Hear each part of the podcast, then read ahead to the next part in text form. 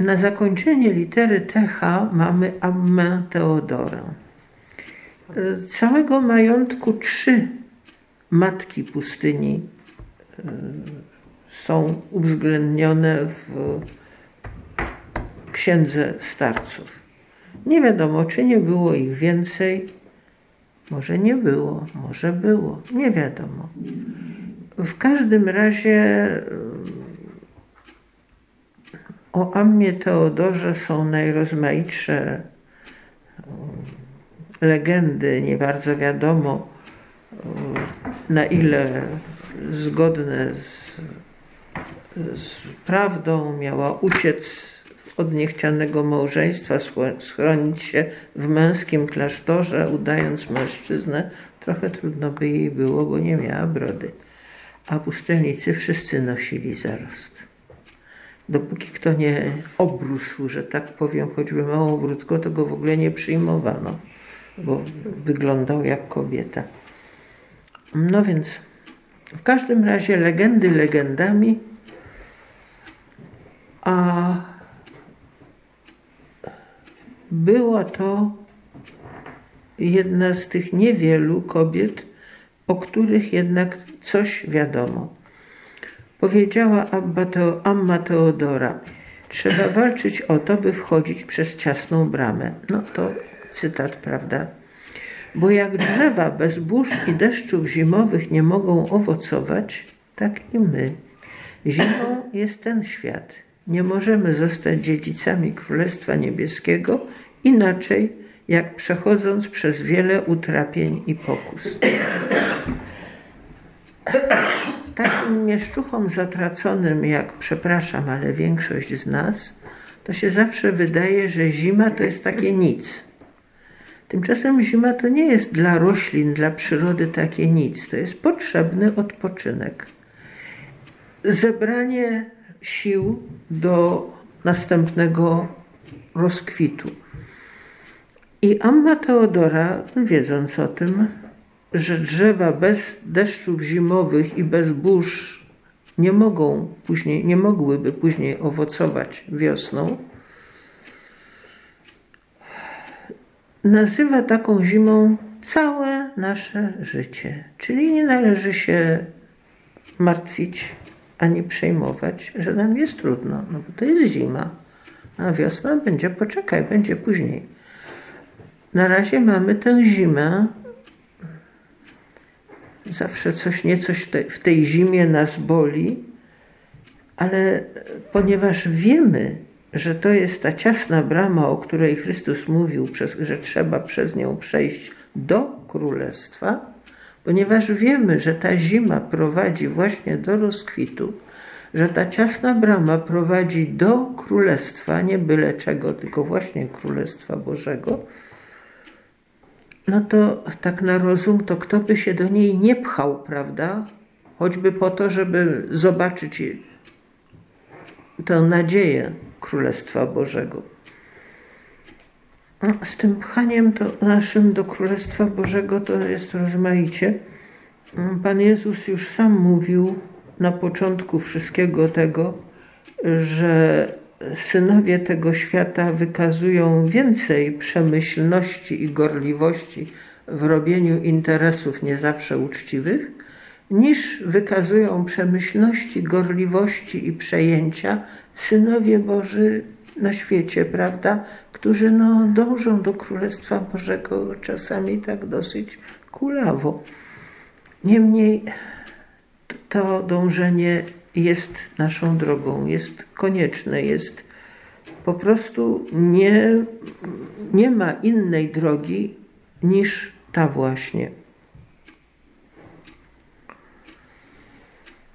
Powiedziała także ta sama Amma Teodora, że kiedyś ktoś lżył pewnego pobożnego człowieka, a ten mu odpowiedział: I ja bym mógł ci powiedzieć to samo, ale prawo Boże zamyka mi usta.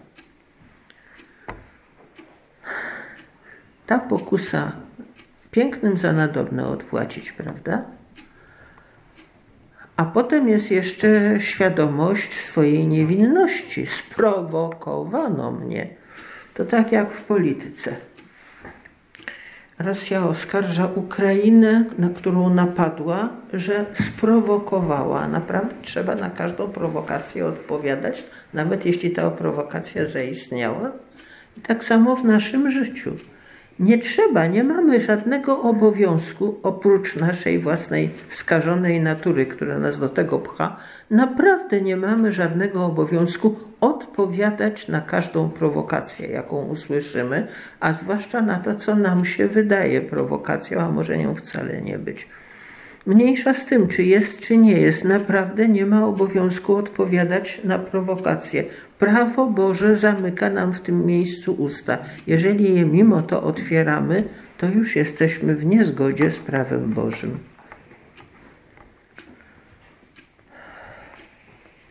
Ta sama powiedziała również, że ani asceza, ani czuwania, ani żaden inny trud nie prowadzi do zbawienia sam z siebie, ale tylko prawdziwa pokora. Był bowiem, mówiła, pewien pustelnik, który wypędzał złe duchy i pytał ich, co was wypędza, posty? Odpowiedzieli, my nie jadamy ani nie pijamy. Czuwania? Odrzekli, my nie śpimy. Życie pustelnicze? Odparli, my sami mieszkamy na pustyni, więc co was wypędza? Odpowiedzieli, nic nas nie może pokonać oprócz pokory.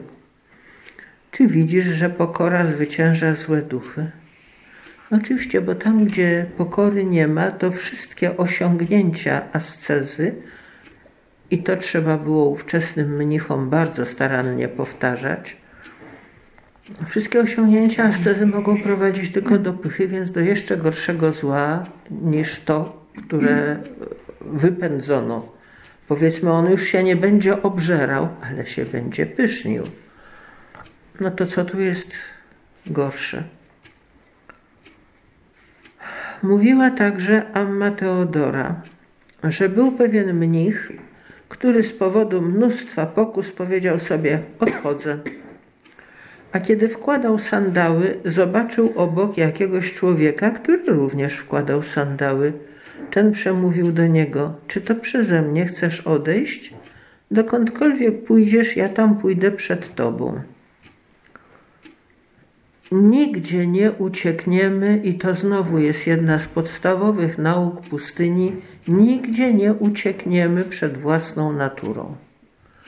Przed właściwymi, właściwym nam zestawem pokus i prób, każdy ma swój zestaw, przed tym, co nas jakoby wypędza z życia Bożego, co trzeba wziąć na rogi, przed tym nigdzie nie uciekniemy. To pójdzie zawsze przed nami i zastaniemy to tam, gdzieśmy przyszli. Jakakolwiek ucieczka do innego życia, do, do innego świata, do, choćby i do innego klasztoru, tego nigdy problemu nie rozwiąże. Może rozwiązać jakiś inny problem. Może ktoś nawet nie był powołany do życia zakonnego i dobrze, że odszedł ale tego problemu, żeby uciec od swoich pokus, nigdy żadna zmiana miejsca nie rozwiąże. Trzeba pamiętać, że ówcześni pustelnicy, aż do czasów świętego Benedykta w ogóle w życiu mniejszym, nie było żadnych ślubów stałości. Mnich był mnichem, bo chciał, ale nie musiał nim być zawsze w tym samym miejscu. Jak uznał, że lepiej będzie, żeby gdzieś iść, to szedł. I ojcowie nauczali bardzo starannie nie zmieniać miejsca za często, nawet jeśli się pozostaje w tym samym stylu życia, w życiu monastycznym.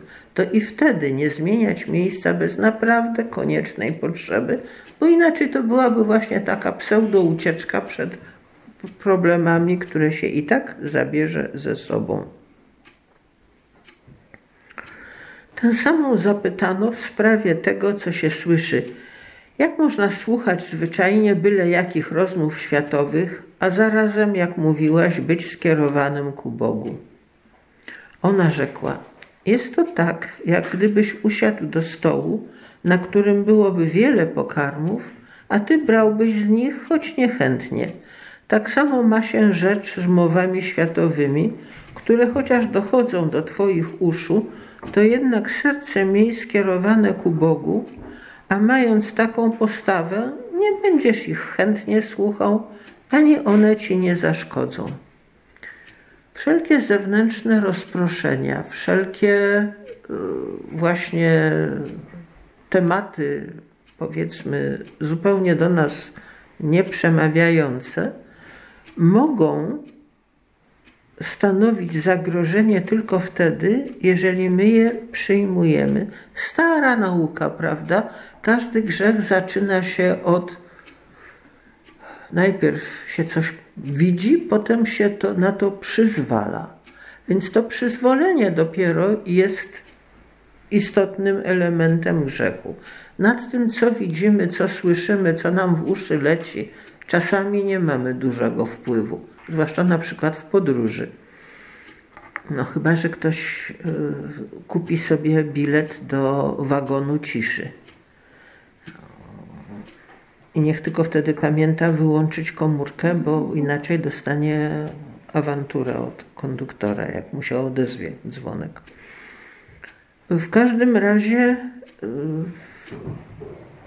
to, co na nas, co w nas uderza z zewnątrz, może się odbić doskonale i nie zaszkodzić nam wcale, jeżeli my sami nie jesteśmy ciekawi tego słuchać.